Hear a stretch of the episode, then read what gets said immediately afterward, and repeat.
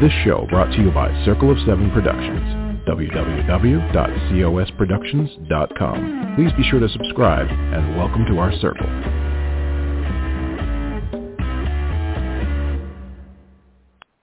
Hello, everybody. This is Patricia W. Fisher with Readers Entertainment Radio, and it is the last day of March. I can't even believe how quickly this year is already flying by.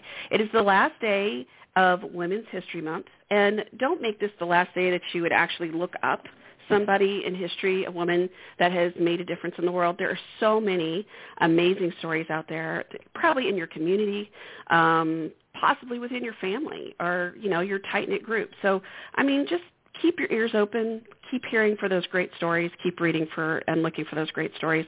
It's also the International Transgender Day of Visibility. Um, and so if you don't quite understand what transgender is or the, the letters LGBTQ, there's some very reliable resources online. Please look those up um, because you know everybody wants to be who they are and they want to be seen and loved for who they are. So you know I'm going to say you know 100% support that. Um, and uh, it's also Starbucks Day, which I don't understand quite why, because the actual Starbucks opened the first time in September um, many, many years ago. Um, but I could be wrong about that. But it is Eiffel Tower Day, which was the first day way back when in the what 1800s, um, late 1800s, that the Eiffel Tower opened for the very first time, which I thought was kind of interesting. So just throwing it out there for you. Um, but as we're talking about great women and all these wonderful things. I also have a fabulous author I wanted to introduce you to, and she may not be new to you because she's got a ton of books out, but I'm super excited to talk to Ann Aguirre.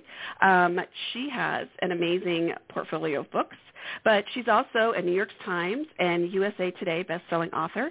She's been a clown, a cleric, a savior of stray kittens, and a voice actress, not necessarily in that order. And I will say on good authority that she is a Godzilla fan and also loves wiener dogs. So we'll get to that in a minute. She grew up in the Yellow House across from a cornfield, but now she lives in Mexico with her family. She writes all kind of genre fiction, but she has eternal spot, soft spot for Happily Ever After. Her upcoming release, Boss Witch, which is the second of three in the Fit, Fix It Witches series, is with Sourcebooks, will be out April 5th. April 5th. And you can find Ann on her website where you can sign up for her newsletter. And you can keep up with her latest shenanigans on Twitter, Facebook, Instagram, Goodreads, and Tumblr. Welcome to the show, Ann. How are you? Hi, I'm doing well, Patricia. How are you? I'm good.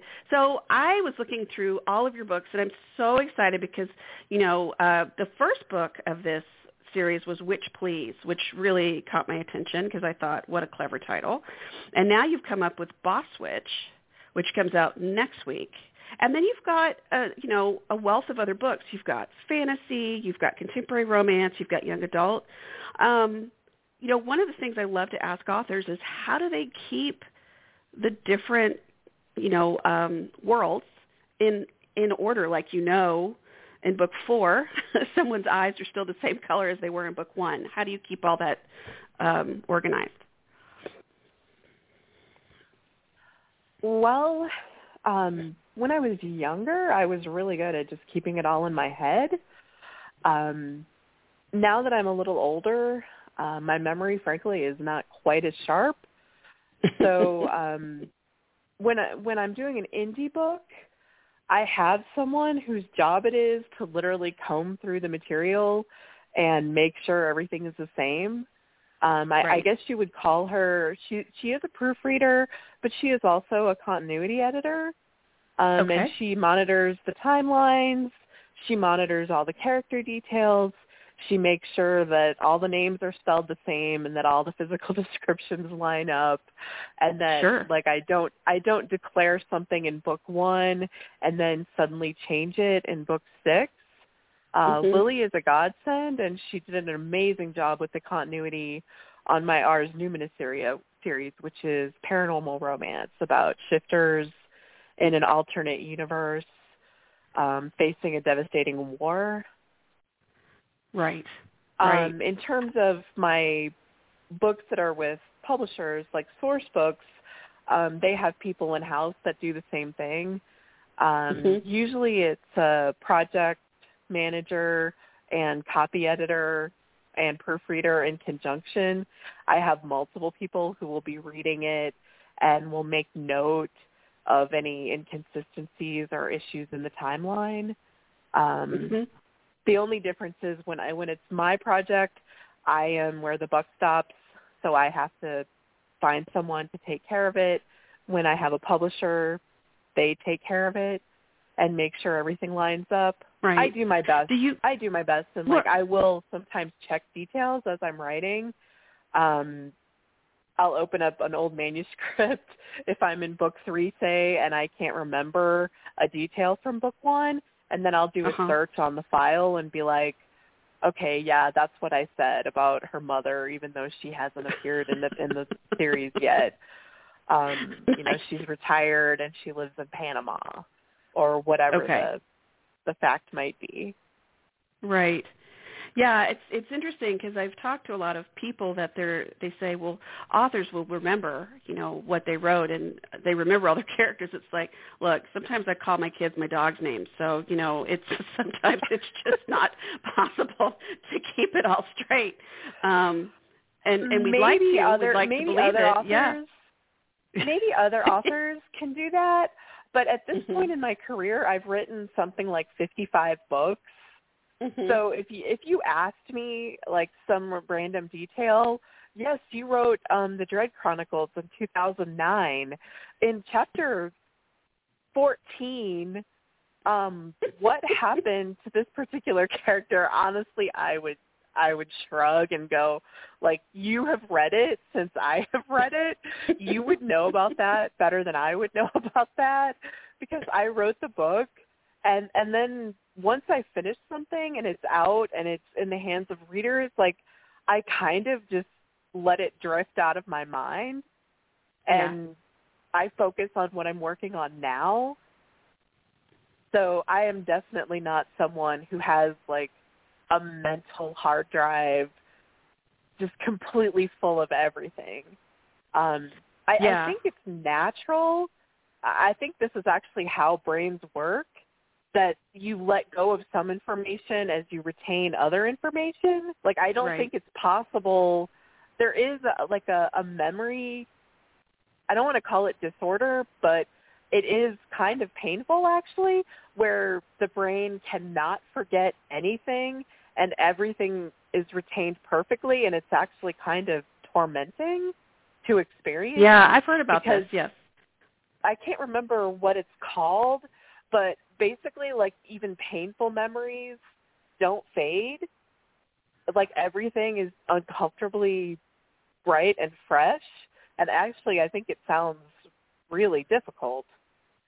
So I think it's normal that you gradually lose familiarity with certain things as you're learning new things and focusing on new projects. I think it's also interesting too how we do keep certain memories in there for no reason uh, at all. Like um I don't know if you've seen the movie Inside Out where they keep um the memories keep sending up the jingle for this gum commercial. And so it and it's like I can't remember where I put my shoes, but I remember the stupid gum commercial jingle from, you know, 20 years ago. Um and it's it's really interesting what pockets and what sticks in the brain. Um so yeah, it's who knows. I, I I know there's people that are that that's all they do is research and memory. Um, so thank you for that because uh, I will definitely be needing your services probably sooner than I'd like um, so tell me about this series. This is the second of three books. You've got um, Witch Please that came out last fall, and now you have Boss Witch that comes out next week. So tell me about the series um the nutshell pitch, like what it's about kind of thing? Yeah, yeah. Okay. Well, it was it was sold as um Practical Magic meets the Gilmore Girls.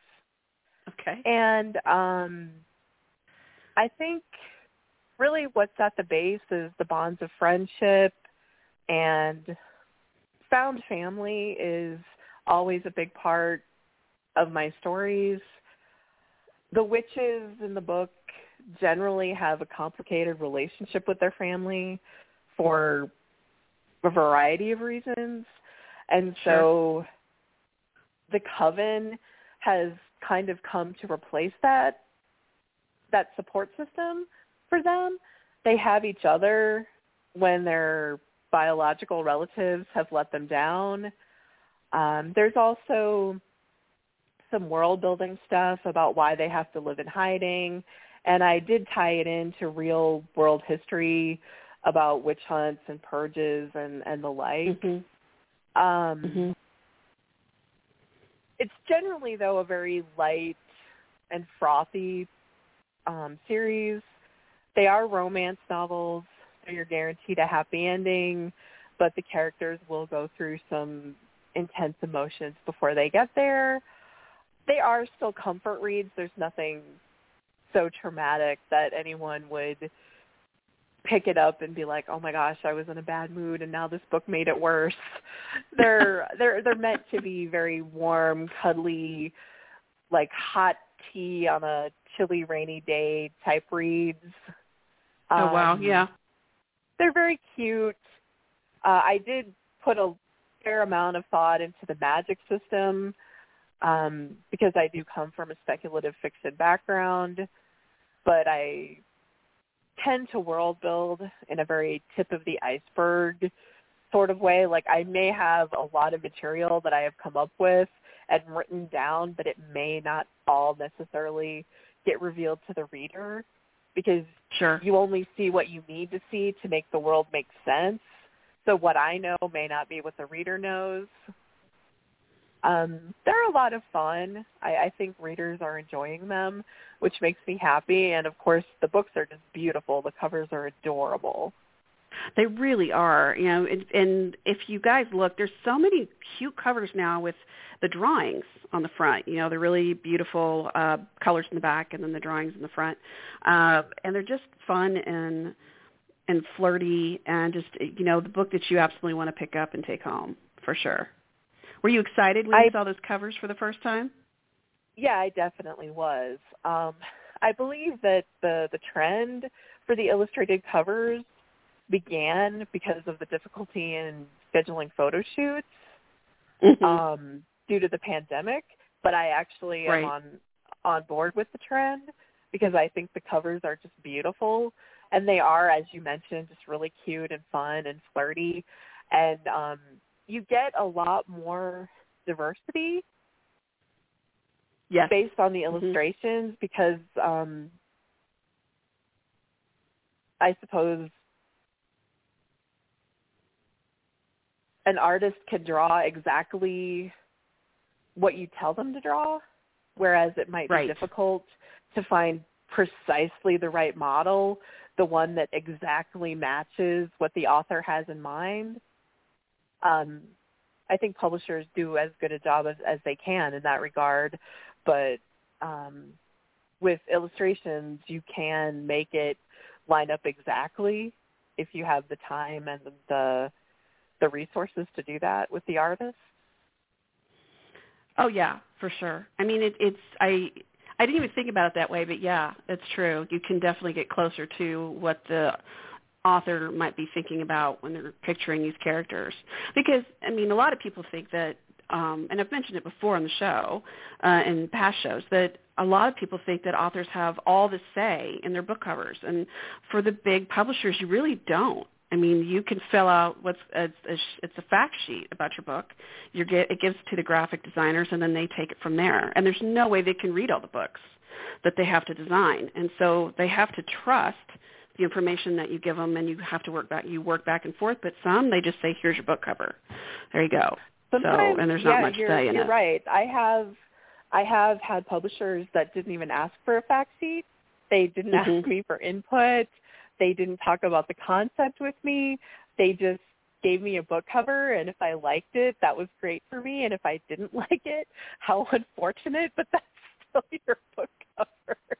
Right, that's your book cover, so you know, suck it. I mean, yeah, it was, and um, it's it's frustrating because you pour your guts into the story, each and every one, and then you see your book cover and you're like, no, you know, it's like that's not my Thankfully, that is story. not- That is not the case at all with source books. They are Yeah, no. extremely collaborative and they treat me very much like a partner and I have been delighted with all three of my covers. I don't know if you've seen the cover. It was revealed recently for Extra Witchy. That one is Mm-hmm. Yes. super cute as well. and beautiful. It's just so vivid, and it's got the roses on it and the red hair. Um, Yeah. They just really tied it in beautifully. And then, of course, the um, the font is the same on all three, which is which is cool. You've got that swishy W there, um, and so that's that. a lot of fun. Yeah, yeah. And then the sparklies that go across the book, so that's fun. so yeah, I mean, it's I you know growing up I always loved my one of my very favorite shows was Bewitched, and so when I saw these books I was like oh my god, so excited. Well, you know, actually I loved that show too. Um Mhm. I watched it on in reruns. I Mhm. wasn't old enough to watch it when it was initially airing, but I did catch it in reruns. Um Right. but I don't talk of show because I am afraid most modern readers would be like, "What?" I don't I'm not familiar with that. I'm going to have to get on the on the internets and and, and Google that reference because like I don't really understand it. So Yeah, like I I'll mention I'll mention Charmed, um, I'll mention the movie Practical Magic, but I don't really talk about Bewitched because Right. um I just I'm afraid that it's so uh old school that young readers just won't get it. Well, and it's sad because you know some people might go, "Oh, Bewitched, that movie that Nicole Kidman did, who was in Practical Magic, um, it was terrible." It's like, yes, but that was based on a TV show. So yeah, it's it's too many layers of having to explain. But it's unfortunate because Elizabeth Montgomery was kind of a well, she wasn't kind of. I mean, she was a hardcore trailblazer for sure. Um, and if anybody you know has some time, they need to look her up because she um, she was very subtly talking about the social issues of the time with that with that show. Um, and I went, I'd watched it, you know, plenty of times, but I didn't really understand the small nuances they were putting in there. And I was like, oh my gosh, they were just talking about all sorts of stuff, and nobody picked it up. Um, and One of my You know, one of my like- favorite things that makes me laugh to this day about this show is the way they just switched out the husband and Yes. you're different that now. was amazing. Yeah, yeah, and it was it's the whole thing was just it it was there were so many things they covered, but yeah, the husbands definitely. So for anyone who's too young to know what we're talking about, um, so Bewitched was on for what seven, eight years, I think it was sixty That I four to yeah sixty four to seventy seventy one. Um, and um there she Samantha was the witch and she was married to a guy named Darrin and about season four, I guess, about halfway through, the actor who played um, Darrin was replaced because he was having all sorts of medical problems, and so they just replaced him. You know, he was the same character. He was just a different actor. Um, so, you know, the first actor's a little bit taller than she is, and the second actor's like, you know, eight inches taller than she is. All of a sudden, he's really tall. Um, but yeah, same problems in both ways. So yeah, it was it was a very it, it it's on um TV Land I think. Um but it's it's worth the watch because there's a lot of things she was talking about in the civil rights movement. Um she was talking about a lot of stuff going on at that time. Um and uh so yeah, it was it's very interesting, but I digress. I could talk a very long time about Bewitched. Um but I'm super excited for the book. So is this going to be just a trilogy or are there other characters you're thinking of writing of in the series? To my knowledge about the witches in particular, it will probably just be a trilogy unless Okay. the books just really explode and start making Sure. lists right and left. Um, that doesn't mean it's the end of of the books in that world though. The next book after Extra Witchy, which comes out in October, the next book that I'm writing for Source Books is um tentatively entitled The Only Purple House in Town. Okay. And it will be set in St. Clair, which is the same town. And it will open up to a host of potential supernatural characters. okay. So it won't Okay. be about witches. It'll be about another group of characters, but it will still be set in St. Clair. So it is possible that you could see cameos from the Fix-It witches. Okay. Sure. If the books Sure. end up taking off, it is possible that I would write more. But right now, I think three is a good number. Yeah. I mean, it's it's kind of an easy number uh, for sure, but it's very interesting to see what um people respond to. Have have there already been characters people have asked about that you haven't written? You haven't decided to write your stories Um, yet or not? Actually, everyone has was really excited for Leanne and Trevor. Mhm. Um, so the fact that I got to write their story is tremendously exciting to me because Leanne is the type of a character who would have been written as an, a villainess or a femme fatale at a certain point in um, romance because Mhm. she's um, she's more focused on her career. She doesn't really value love or personal relationships. She's been married and divorced twice. She is sexually powerful, like she enjoys sex, but she doesn't necessarily want the trappings that come with it, like emotional intimacy or to date someone for a long time. Sure. So the fact that I got to center her as a heroine in her own story was just absolutely thrilling to me because I can actually see the pro- the progression of the the genre since I've been reading and writing it. Um, Mhm. 20 years ago, there's absolutely no way that I would have been allowed to write this for a publisher. Um, like Isn't that 10 years ago, though? I probably could have written it indie and it would have done okay. But the fact that I can write this for a publisher is just so exciting. And then as regards Trevor, he's a beta male. Like he basically wants to be a homemaker and like he does freelance stuff as well at home. Um Yeah. but but his big dream is like to be needed by someone to feel wanted and loved which is Right. um kind of a role reversal and i i did kind of want to break down gender roles like the idea that there are any like people Sure. should just live however makes them happy Right. so I'm just really stoked that I got to write this, and I hope the book does well because if books like this do well, it will kind of it will help push the the, the lines a little bit. Oh, for sure. Um, so if you had to cast Danica, Clementine, and Leanne in a series, who would you want to play those parts? Oh gosh. Um, I know it's not very fair. Honestly, I have no idea, and Yeah. I probably wouldn't pick um, famous actors or Oh, yeah. actresses either. Mhm. So I would need to take time to look at um look at headshots and and that kind of thing. So Sure. like this is really not something that I could do off the off the top of my head. It's not like I'm going to say, well, definitely Scarlett Johansson or something like that because Right. I just I just don't I don't tend to picture famous people. My characters are my characters. So Right. then um and just in the general sense, I would most likely not be in charge of casting anyway. Someone else Right. would be the casting director, so they would pick who they're going to pick and I would Exactly. have pretty pretty much no say in it anyway. So I'm going to You have know to pass on this yeah. question. I, I really don't have anybody in mind in particular.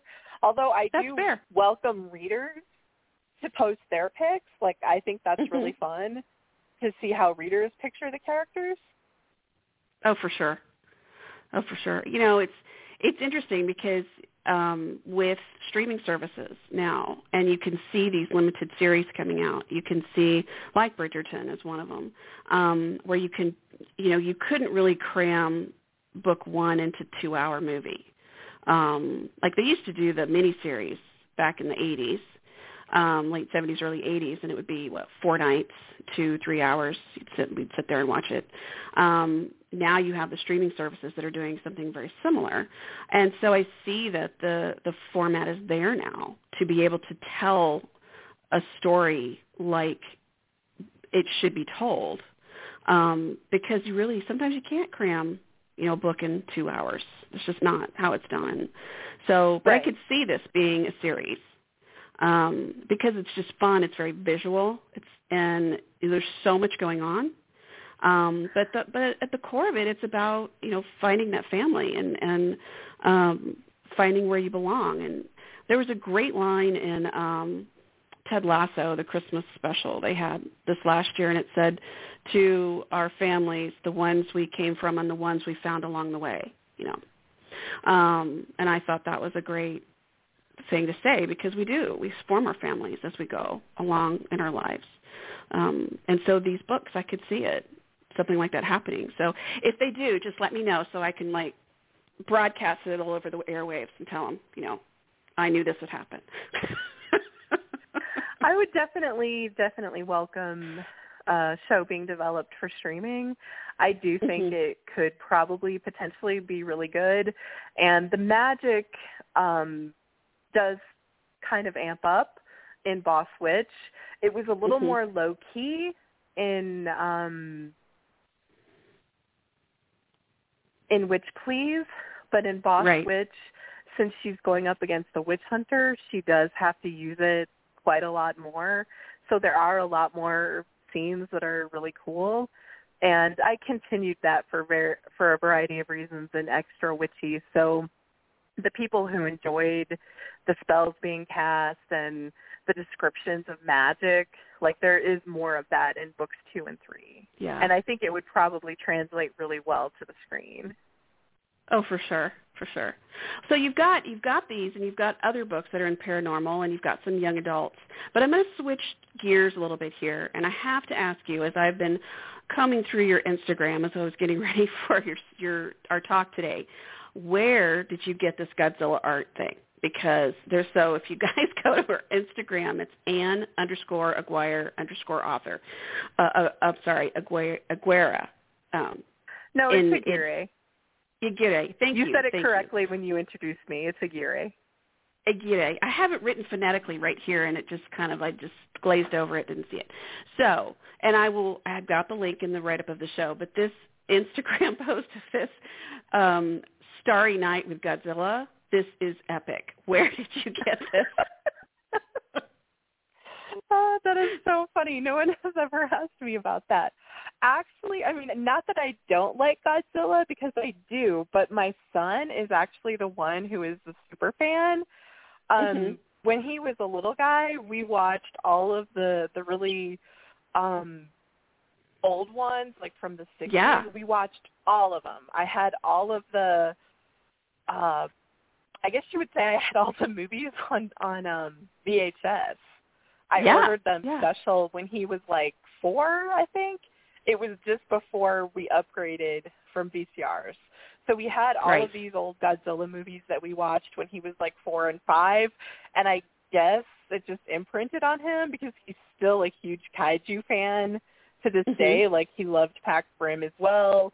He's watched all of the Godzilla movies multiple times, even the new ones. Right. Um, so when I was looking for a, a unique gift for him, um, there's a service here in Mexico which is quite similar to eBay. It's called Mercado Libre. okay. And um I found it on there. I was looking for like Godzilla related products. I was actually looking for something imported from Japan, which I might fi- which I thought I might find at a small vendor from Okay. um Mercado Libre. Instead, I found this amazing painting of Godzilla done in the in the style of Starry Night, and I was like, "Oh my god, that will make an amazing birthday present for him."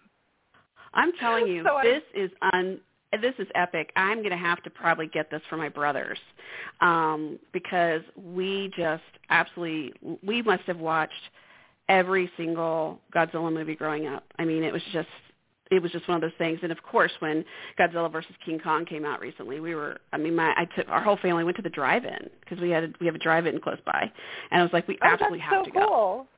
Yeah, yeah. It, it was is it was so a perfect night too. Yeah, and I mean, it didn't really matter. It was one of the, one of the um one of the um reviews are this was a great movie if only people had not been in it because they ruined the movie. We just needed Godzilla and King Kong. That's all we needed. Um but it was I remember the- some. Re- I remember reading a review. I don't think it was for Godzilla and Kong. It may have been for the one before. But basically, Mm-hmm. the reviewer was complaining about how bad the the stories were about the humans, and I was like, "Who goes to a Godzilla movie and cares about the humans? Don't the That's right. humans I'm going to the exist to be bathroom at that stepped on or eaten? Like, why would I care about the human stories?" They're they're there to like run and yell and get stepped on and eaten. It's a Godzilla movie. yeah, that's it. You obviously just me do not up. understand the the premise of a Godzilla movie if you're complaining that the human stories were not interesting. Like Right. you shouldn't be reviewing this movie. You have already failed the concept. That's right. We we will not be assigning you this this movie anymore.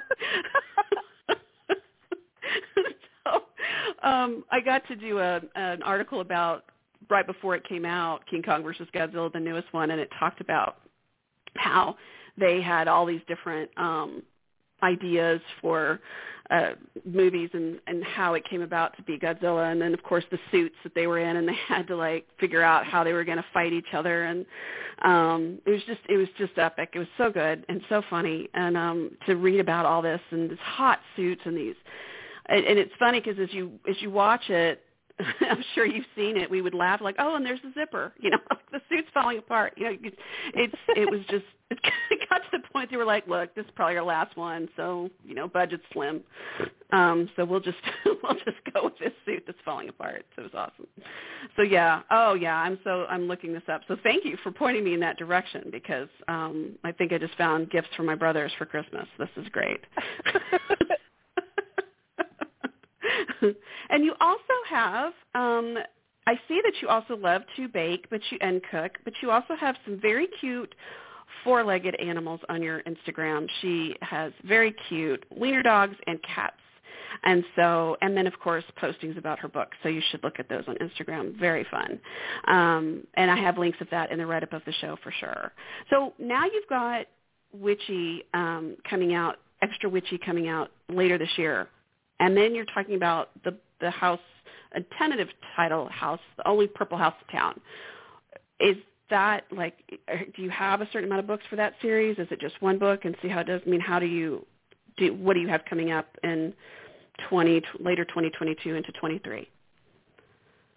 Um, in the only Purple House in town is scheduled for probably summer of 2023, and Mhm. it is a standalone, but it is set in the world of Saint. And if it does well, there will probably be more books in that vein.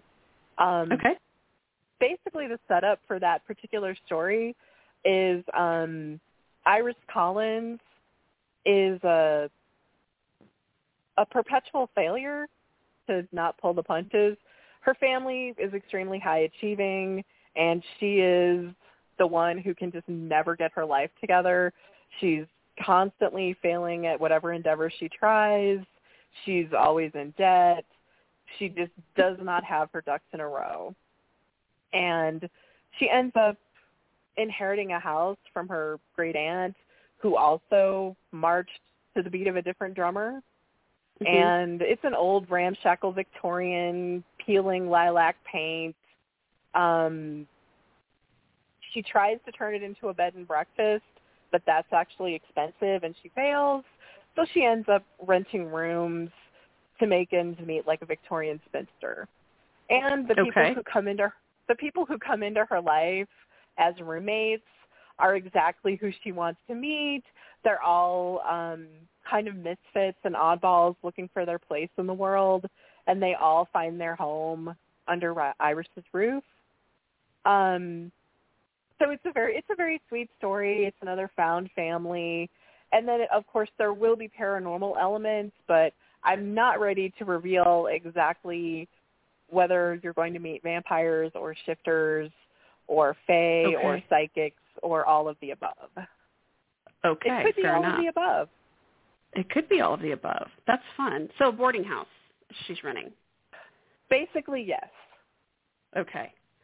Yeah, those stories are fun. My, I had a a great was it great great grandmother who ran a boarding house in um East Texas, and my dad talks about that all the time. And my grandmother says that she was horrified because my, my her grandmother used to send my grandmother down the street to buy True Romance magazine um and she was just so like oh my god it was awful. It's insulting. I had to go down there and buy them and i was just thinking man you know great great grandma had it down. She knew what she was doing. So she was she was having a good time running her own business in the early in the twenties. So good for you grandma. Um so but yeah i i can't wait. That just sounds like so much fun. I can't imagine the um, shenanigans that will happen with all sorts of different kinds of paranormals living under the same roof. I think it'll be super fun, and I am excited. cool, cool. Well, thank you so much for talking to us today. I really appreciate you. It's been fun. Thank you for having me. Absolutely. So everybody, we've been talking to Ann Aguirre. Um, she, her newest book, Boss Witch, comes out next week. You can pre-order. Yes, I do have a link for that in the write-up of the show. I also have um, her Twitter, Facebook, Instagram, Goodreads, and Tumblr in there, and then also her website where you can sign up for her newsletter so you can find out what's going on. Um, and please come back and talk to us again. Definitely, I'd love to. Absolutely. Everybody, this has been Patricia W. Fisher with Readers Entertainment Radio. Keep on reading, everyone.